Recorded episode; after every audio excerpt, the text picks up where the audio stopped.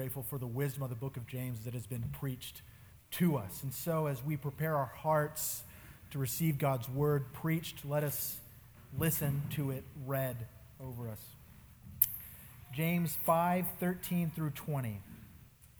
Is anyone among you suffering? Let him pray. Is anyone cheerful? Let him sing praise. Is anyone among you sick? Let him call for the elders of the church and let them pray over him, anointing him with oil in the name of the Lord. And the prayer of faith will save the one who is sick, and the Lord will raise him up. And if he has committed sins, he will be forgiven. Therefore, confess your sins to one another and pray for one another that you may be healed. The prayer of a righteous person has great power as it is working. Elijah was a man with a nature like ours, and he prayed fervently that it might not rain. And for three years and six months it did not rain on the earth. Then he prayed again, and heaven gave rain, and the earth bore its fruit. My brothers, if anyone among you wanders from the truth and someone brings him back, let him know that whoever brings back a sinner from his wandering will save his soul from death and will cover a multitude of sins. This is the word of the Lord. Let's pray together.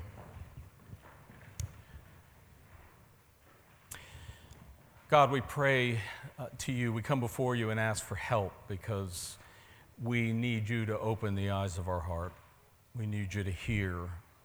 Um, we need you to make what you've said thousands of years ago, what is still relevant to people all over the globe, alive to us. We need this, Lord. You've promised it. We're expecting big things from you. We might see them immediately, they might be sl- slowly revealed, but we expect that. In Christ's name, Amen.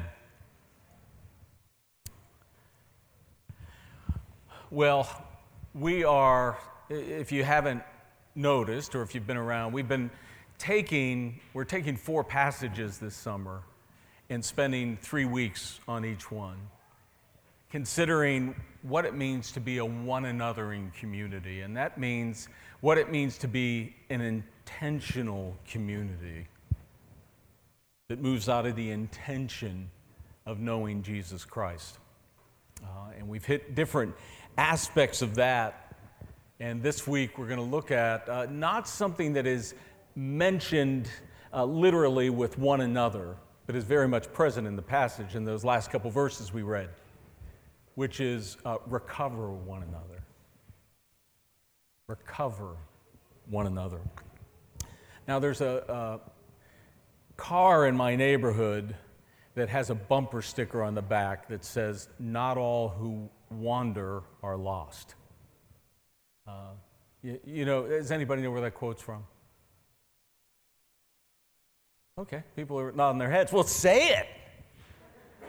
Any? What's that? Tolkien, right.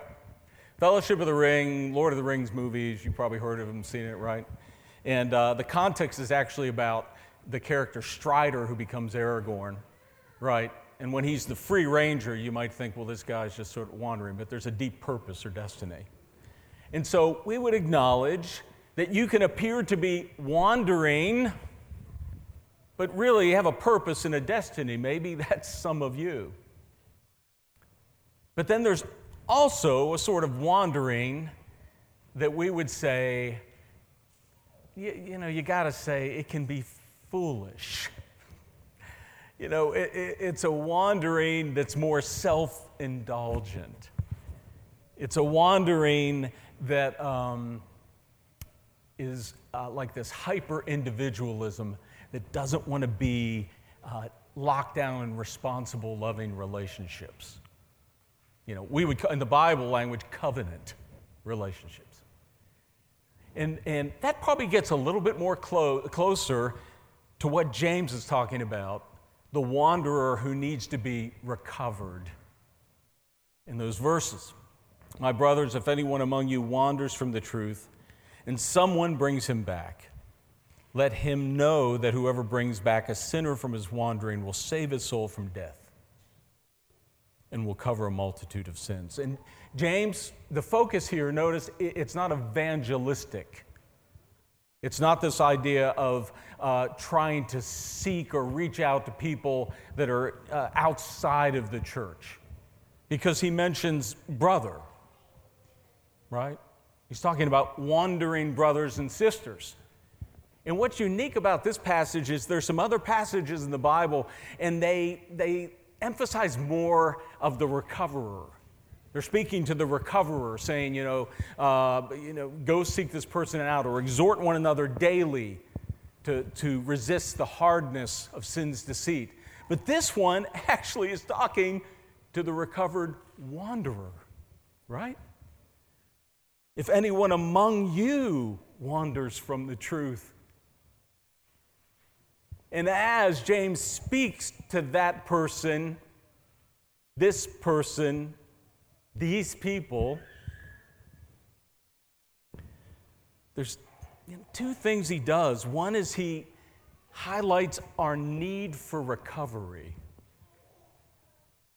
but also the honor that comes with participating in that work of God.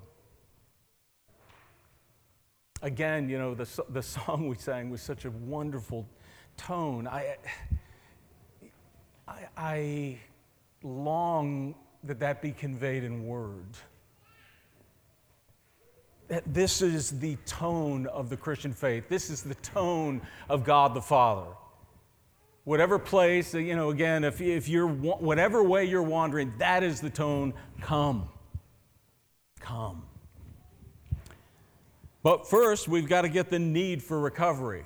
And that reminded me, I was sort of on the English literature track today.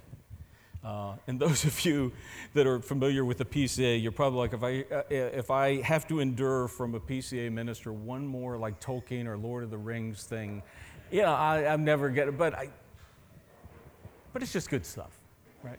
So I'm going to share it anyway.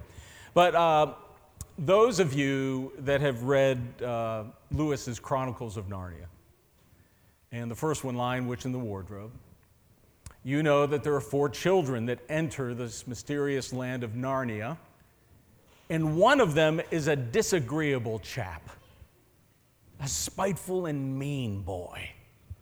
His name is Edmund. And Edmund uh, is just unpleasant to be around. And uh, he wanders into Narnia, and the person he meets, which was probably appropriate, was the big bad white witch. And she immediately snares him with his love for Turkish delight, taffy. And he becomes an addict, right? She's got him on a string. And so, you know, she's bringing him along because there is a prophecy, long standing prophecy in Narnia that said, when the four sons and daughters of Adam sit on the throne, well, that's going to be the end of her. And so her thought is, I got to kill those four. And uh, she's going to use him to get to the three. And uh, he, he's a rat, he's a traitor. But at some point, he, he sort of realizes this is not a nice woman. This is a woman that is violent and wants to kill everybody. But by the time he figures it out, he's basically roped to a tree with a knife to his throat. But he's rescued. The wanderer is rescued because the great King Aslan sends a rescue party and delivers him at a great cost. And I don't want to ruin the story for you if you haven't read it, at a great cost. In each one of us is a little Edmund. Each one of us here.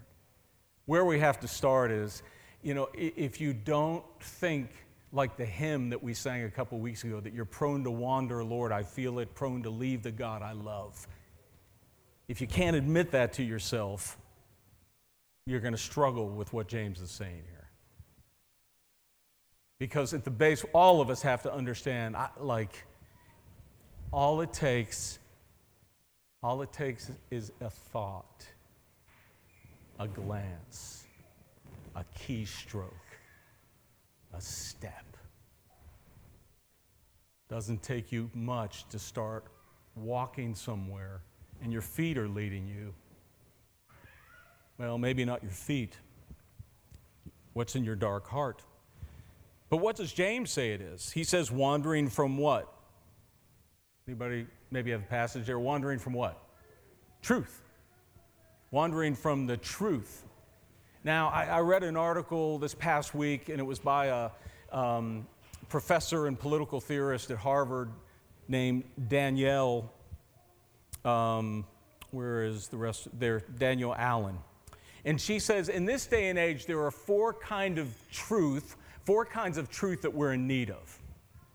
The first one she would say is the truth that we, you know, you kind of wrestle and debate in the courtroom and reach judgment about. She would call that forensic truth.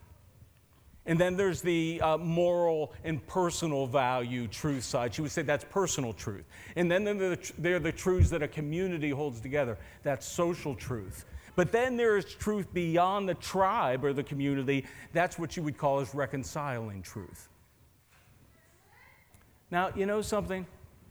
This ancient text that we read week to week,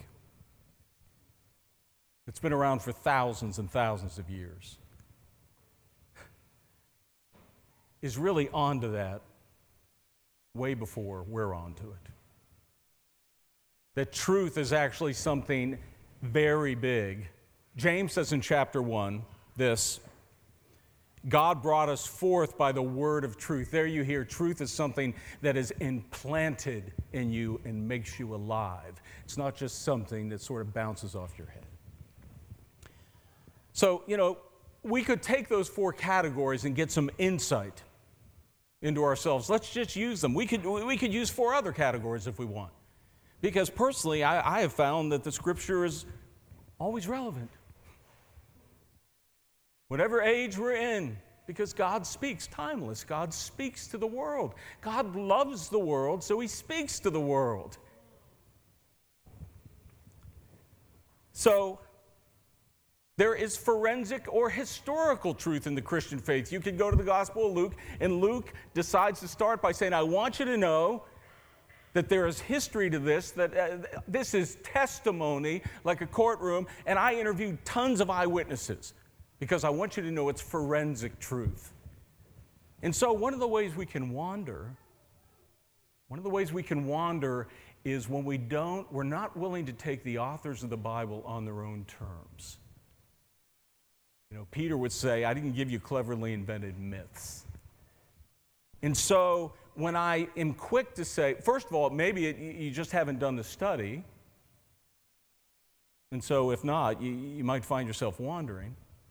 Or it might be you just sort of adopt something you hear in the age, which is, well, you know, these guys all meant well, but they were all culturally bound and they were bound by their gender. And, you know, it was relative to that, all that stuff. And so it's no longer the forensic idea is out the window. You can wander that way. But then there's also participation and experience with the truth. And this is something Presbyterians have to go back sometimes in their history. Because they do have a rich history of this idea. You've heard me say this before. It's not just orthodoxy in your mind, it's just not orthopraxy, what I do. It's orthopathy, what I feel, right emotions. And so, this idea of participating, let, let me give you an example. Uh, if you know how to ride a bike, one day you started a relationship with the bike. Okay, you didn't just sit there and, you know, look at the bike and read. You started a relationship with the bike. And maybe that relationship was, you know, you got on it and maybe that relationship ended in a crash. I remember I had a bike uh, that uh, these bees had uh, built a nest into. And every time I got on it, it stung me. And I would get off cry, and run to my dad, and he'd be like, What's wrong with you? Get back on that bike. Get back on the bike, sting me again. I'd run to him. And finally, he was like, Oh man, there's bees in your bike. a traumatic relationship with the bike. But one day, that relationship, you're riding along and it clicks. And you never forget that feeling. You know, knowledge isn't something that just stands over here. One of the ways you can wander from the truth, especially when it comes to God, is where you treat God like the universe, like this object, and you begin to fool yourself and say, I can step outside and uh, this is God right here.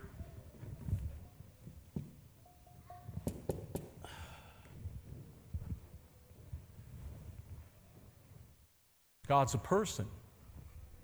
You got to engage because truth is personal.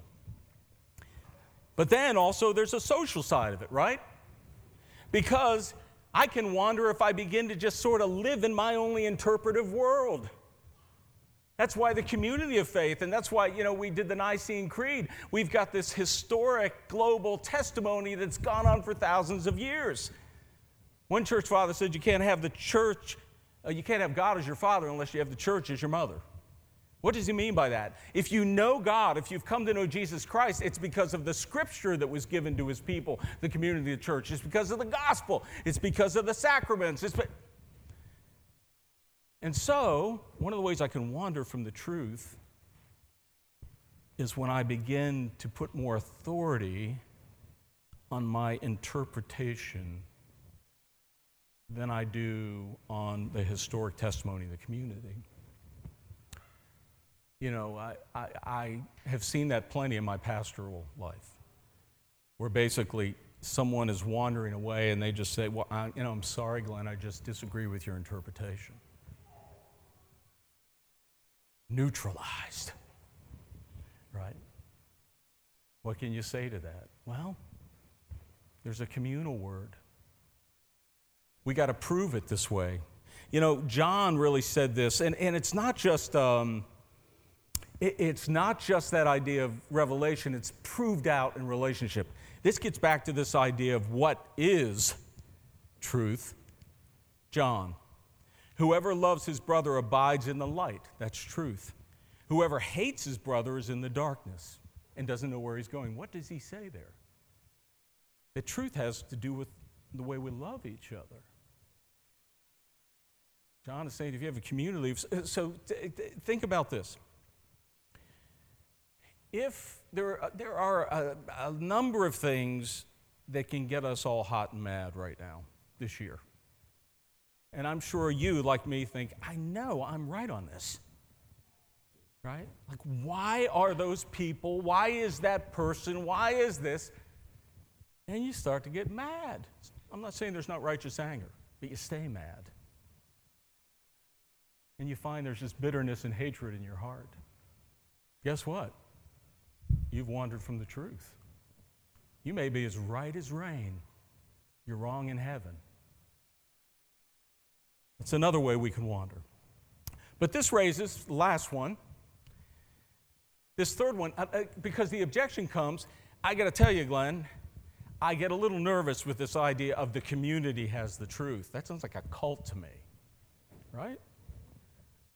This group of body, this people that go, We have the truth, we have the truth, we have the truth. You're like, Yeah, that can be dangerous. And I'm, I'm someone that spent some time in a Christian cult. And it was, a, it was a terrible misuse. It was amazing how much proof texting went on with the Bible, how little truth was actually said. You know, if you ever hear someone say to you, "We need to get back to the, uh, the, the church of the Book of Acts," run because in their mind they think uh, we're going we're going to recreate it right. Anyway, I need to get back. But the point is this. This is where again the Christian faith and the what happened in the early church was so helpful because you know many of the early followers of the Christian faith were Jewish men and women. They had come to understand that Jesus was the Messiah of the Hebrew Scriptures. And all those things that God had been commanding the rituals, the sacrifices, the ceremonies it was about Him.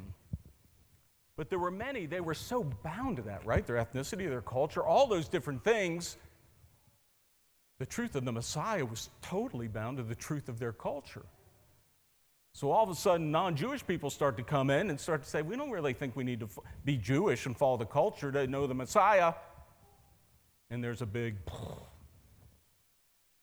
but it had to happen. Those that were coming from that place had to understand, and this happens, I believe, with any majority culture. There's just no, you know, there's no way about it. any group you're in, you're going to just translate your faith through that. And so, what had to happen was there had to be an invasion of the tribe. There had to be a cross cultural work. One of the things that protects us from being cult like in our understanding, one of the gifts God has given us, is the cross cultural nature of the gospel. You don't have one normative culture that's saying, I define everything. And that's going to take work because I could go in any culture in the world and there's a normative culture. But I want to say if we're following Christ, you and I in America, white normative culture, right? If you don't like that and go, why does he always got to bring up white people? Well, then move somewhere else and deal with that normative culture. But here, that's what it is. And so the onus then becomes I need to be listening to my cross cultural brothers and sisters because they're going to help me out of my tribe and my bubble. I need to be involved with the historic global church in that testimony. So, those truths, right? Forensic, personal, social, reconciling truth. Those are ways we can wander from the truth. But how does God recover wandering people? And this is the second point. I'm not going to spend as much time on that. Whoever brings back a sinner from his wandering will save his soul from death and will cover a multitude of sins. Wow. That sounds heroic. Listen, did, did you hear that? Or did you know, did it just go, whoever brings back a sinner from his wandering will will save his soul from death and will cover a multitude of sins. Now, I think one of the reasons it isn't that heroic to us is because we're, we've been marvelized. Not marbleized, marvelized. Right? Listen, I love the Marvel movies, but you get my point. Our view of what a hero is is not this person that wades into a hard relationship and gets, gets hated. Jesus was the great recoverer of people. Look what his life was like. He was called a blasphemer, he was called immoral, he was called a womanizer, he was called a drunk. Listen, uh, when someone's working with an addict, right, the addict hates you until they're free. Then they love you. It's pretty heroic to wade into it. And if you've ever had to do that, if you've had a brother and sister in your life, what I mean is a spiritual brother and sister in your life, and you took the steps to move toward them, you know those first conversations can be blows. It's heroic to go in there. In fact, heaven will be filled with those things. These are heaven's heroes. This is what I love about it. You know, in many ways, all of our lives, if you've ever seen the film Saving Private Ryan, basically it's a story of a platoon that just goes through everything and sacrifices themselves to save one guy. You know, when you get up to heaven, I think God is going to show you what that big platoon was like. Loads of people See, here's the thing it might be that you said a word to someone and you haven't seen them for five years, but that word turned them from a wandering path. It might be that you pers- per- persist with someone and for 10 years you don't know. And then they come back around and go, Thank you for the sacrifice. And it can be a lonely work.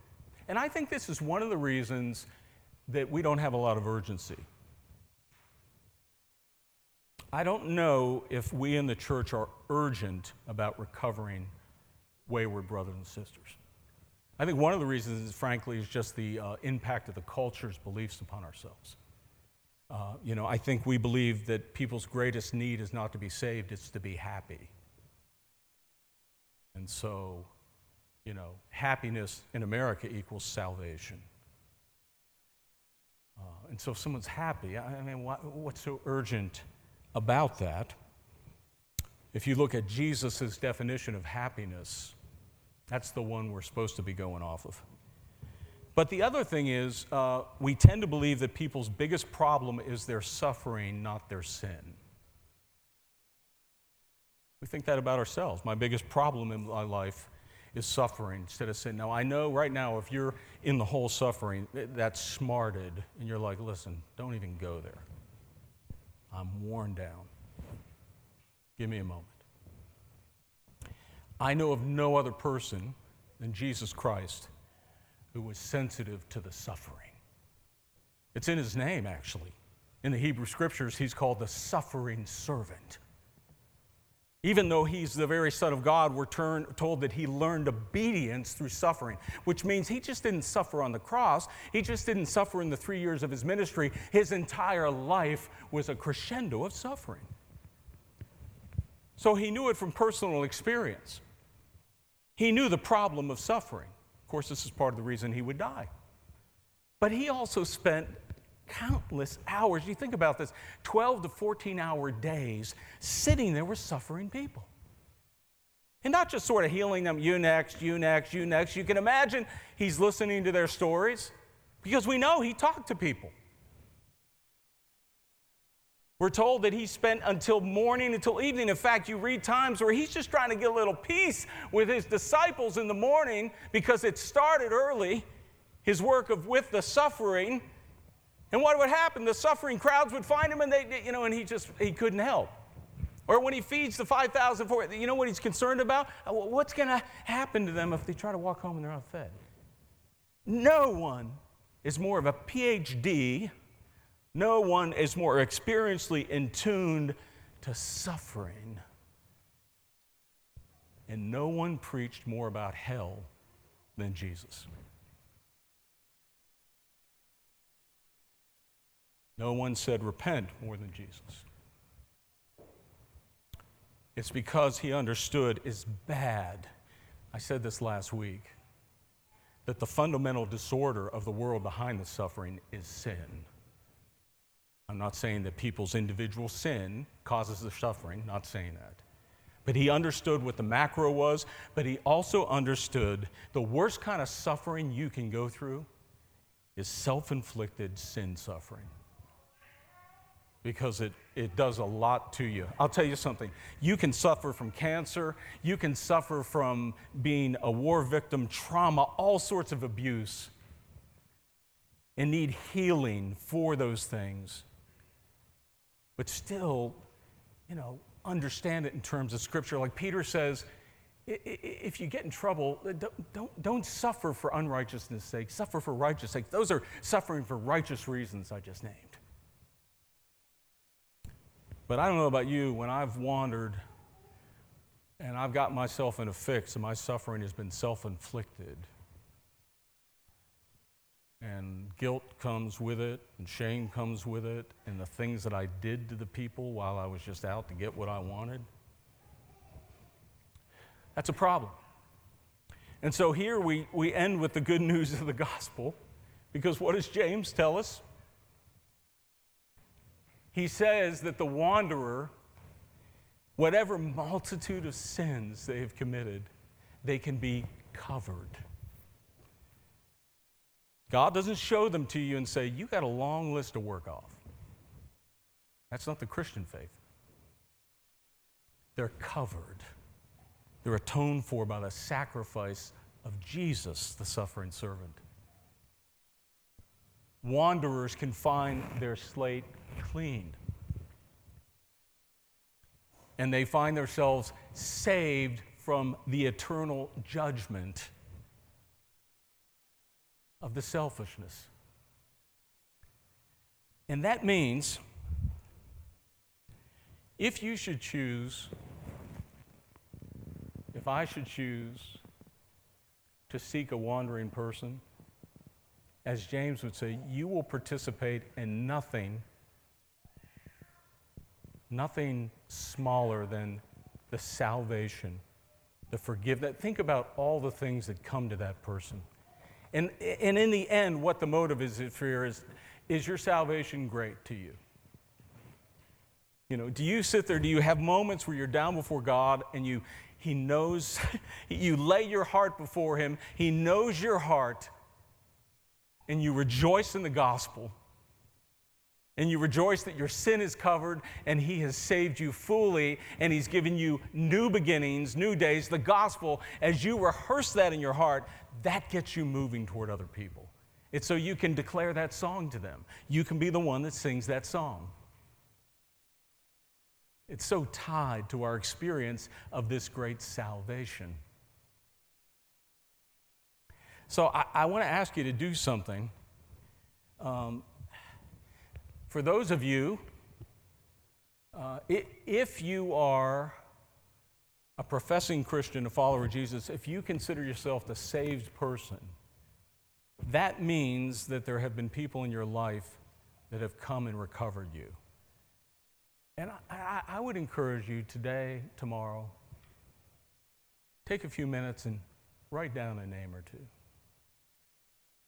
Who was part of your, who was part of your recovery platoon? Get your heart revved up. And then pray and say, Lord,